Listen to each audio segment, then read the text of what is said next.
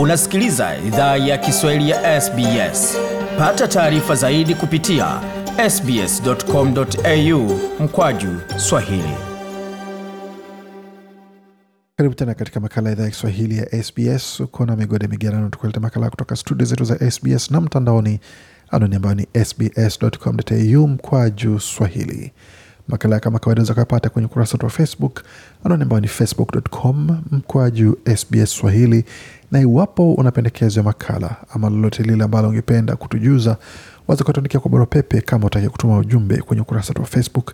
Anwani ya barua pepe yetu ni swahili.program at sbs.com.au.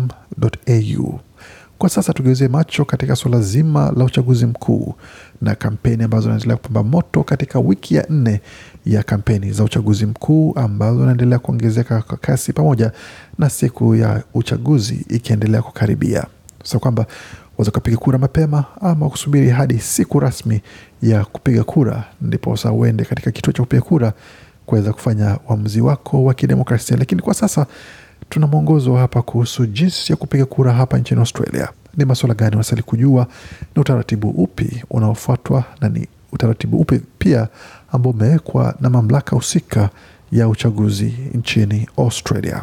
Waaustralia milioni kumi na saba wamesajiliwa kupiga kura katika uchaguzi mkuu wa shirikisho ujao. Nchini Australia tuna tume huru inayosimamia mfumo wa uchaguzi.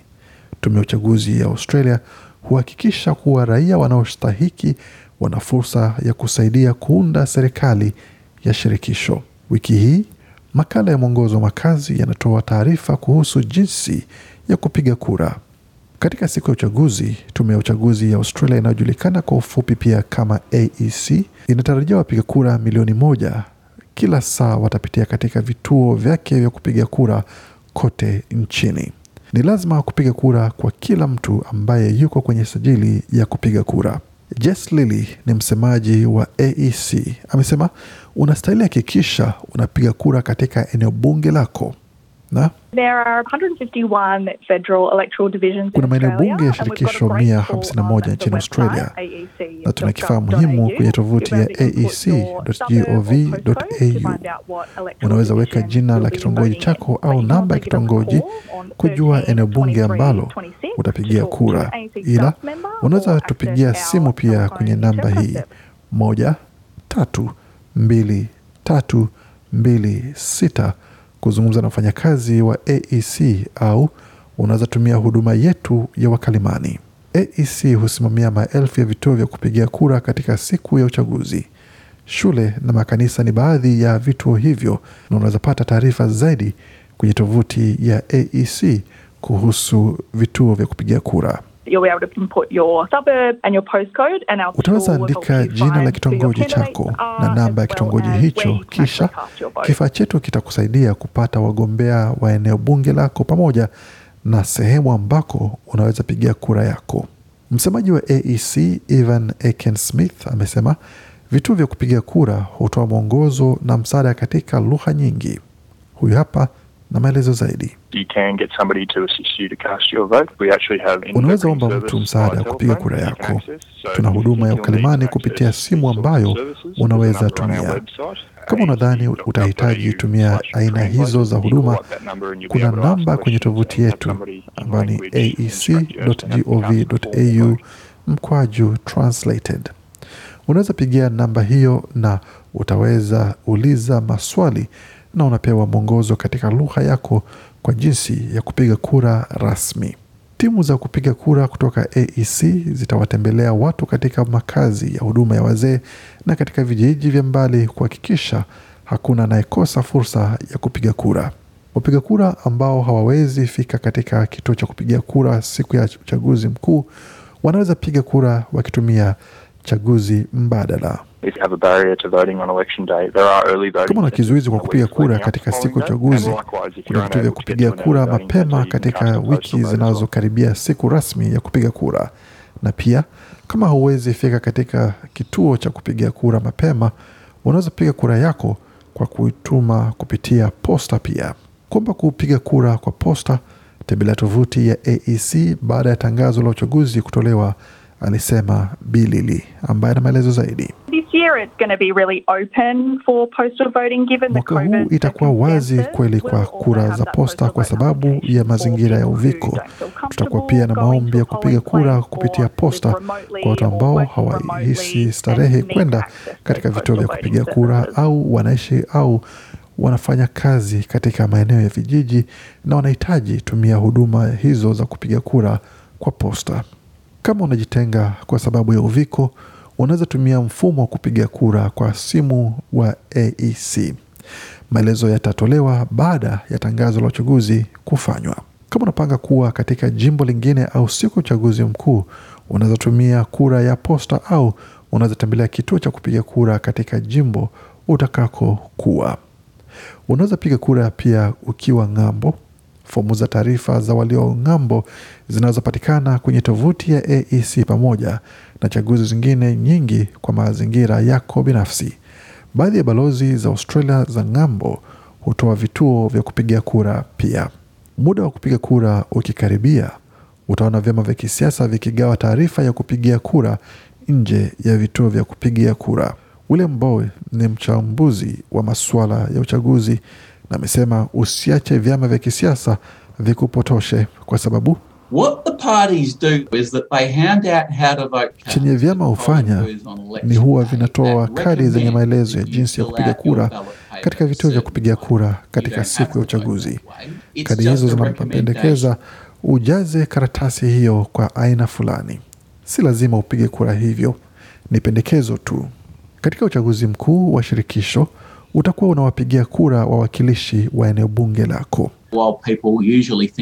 Wakati watu kawaida huwa wanafikiria uchaguzi kuwa wanachagua kiongozi wa taifa, kiongozi wa taifa atakuwa ni yule ambaye ni kiongozi wa chama kinachoshinda viti vingi zaidi bungeni, na hautampigia kura kiongozi huyo moja kwa moja. Wapiga kura hupewa karatasi mbili za kura, moja ni ya rangi ya kijani na nyingine ni ya rangi nyeupe. Karatasi ya kura ya kijani ni ya kupigia kura mtu mmoja katika eneo bunge lako ili ajiunge na nyumba ya wakilishi au ile tunayoita nyumba ya chini ya bunge. Kwa sasa kuna viti 151 ndani ya nyumba ya wawakilishi wanaowakilisha kila eneo bunge. Bwana Bowi na maelezo zaidi. It's in the lower house that the government is formed and Ni katika nyumba ya chini ambako serikali huundwa, na ni chama kinachoshinda viti vingi zaidi katika nyumba ya chini ambacho kawaida huunda serikali. Kiongozi wa chama au mseto wa vyama huwa waziri mkuu. Kupiga kura kwenye karatasi ya kijani ya kura, andika namba moja kando ya jina la mgombea ambaye ni chaguo lako la kwanza, kisha andika namba mbili kando ya chaguo lako la pili, au uendelee kuandika hadi utakapoweka namba ndani ya visanduku vyote katika karatasi hiyo ya kupigia kura. Karatasi nyeupe ya kura hutumiwa kuwachagua wanachama 76 ndani ya seneti au nyumba ya juu. Utapiga kura kumchagua seneta kutoka jimbo au wilaya yako.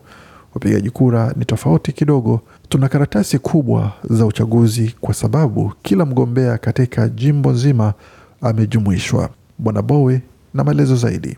But voting can be quite simple because there are two different ways you can do it. Mchakato wa kupiga kura unaweza kuwa rahisi kwa sababu kuna aina mbili tofauti unaweza piga kura. Kuna visanduku ambavyo viko juu ya mstari na vingine chini ya mstari. Visanduku ambavyo viko juu ya mstari, kuna kimoja kwa kila chama. Njia rahisi ni haraka zaidi ya kupiga kura ni kuchagua vyama sita unavyopendelea zaidi, kisha vipange kwa namba kuanzia moja hadi sita kulingana na upendeleo wako. Kama kuna wagombea unaopendelea zaidi, unaweza jaza visanduku vingi zaidi chini ya mstari. Ukipiga kura chini ya mstari, lazima uweke angalau namba 12 katika visanduku kwenye karatasi hiyo. Mfumo huu wa kupiga kura unaitwa kura za upendeleo. Kuweka namba ndani ya visanduku vya kura katika mpangilio unaopendelea huruhusu kura yako kuwa na uzito zaidi. Bwana Bowi tena the seat is not simply won by the candidate who Kimsingi, kiti akishindwi hakishindwi na mgombea anayewekewa alama nyingi katika visanduku kwenye karatasi ya kura. Lazima upate asilimia hamsini ya kura kwa ajili ya kushinda kiti chako. Kama hakuna anayeshinda asilimia hamsini ya kura, basi aliyekuwa na kura chache zaidi anachujwa. Unatazama karatasi hizo za kura tena, kisha unahamisha kura hizo kwa yeyote you end up with a waliyempa candidate who does chaguo la pili, na unaendelea vote. Kuchuja mgombea mwenye kura chache zaidi hadi unaposalia na mgombea mwenye zaidi ya asilimia hamsini ya kura. Hakikisha unafuata mwongozo wa kupiga kura kwa makini. Kama karatasi yako ya kura haijajazwa vizuri, kura hiyo huitwa kura isiyo rasmi na haiwezi jumuishwa katika hesabu za matokeo ya uchaguzi. Mifano ya kura zisizo rasmi zinajumuisha visanduku vilivyowekewa alama ambazo zina namba au kuandika kitu kwenye karatasi ya kura ambayo inaweza kukutambulisha. Kupiga kura ni lazima. Sababu zinazokubalika za kutopiga kura ni kwa maamuzi ya AEC ambayo hufanya tathmini ya mazingira na sababu zilizotolewa. Kwa mfano, AEC inaelewa kuwa baadhi ya watu ambao wako ng'ambo kuna uwezekano wasiweze piga kura.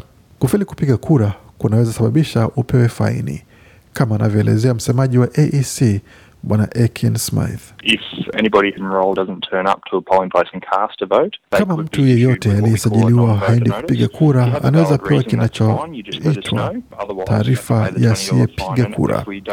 Kama una sababu inayokubalika ni sawa, tujulishe tu, la sivyo lazima ulipe faini ya dola ishirini. Na kama hatupati jibu kutoka taarifa uliopewa ya kutopiga kura, suala hilo linaweza ishia mahakamani na faini ya dola mia sabini pamoja na gharama zingine zinazohusiana na mahakama. Hata hivyo, adhabu halisi zaidi ni kukosa kuchangia maoni yako. Kwa hiyo daima fanya utafiti na upige kura ukiwa na taarifa kamili. Unaweza pata taarifa zaidi kuhusu jinsi ya kupiga kura kwenye tovuti hii aec.gov.au au piga simu kwa namba hii moja tatu mbili tatu mbili sita. Nitarudia tena moja tatu mbili tatu mbili sita. Tutumai kwamba makala haya yamekupa uelewa pamoja na taarifa unazohitaji kuweza kujua jinsi utaratibu wa kupiga kura hufanywa hapa nchini Australia pamoja na hatua ambazo unastahili kuchukua kuakisha kwamba kura yako inahesabika na pia ina umuhimu wake ambao umewekea kujitolea kupiga kura kushiriki katika demokrasia ya Australia. Kwa makala na mengine mengi zaidi ambayo tumepeperusha kabla, unaweza ukayapata yote kwenye tovuti yetu anaoni ambayo ni sbs.com.au mkwaju Swahili. Makala aliandaliwa na waandishi wetu Melissa Kampanyoni na Gode Migerano. Hii ni idhaa ya Kiswahili ya SBS. Penda, shiriki, toa maoni. Fuatilia idhaa ya Kiswahili ya SBS kwenye Facebook.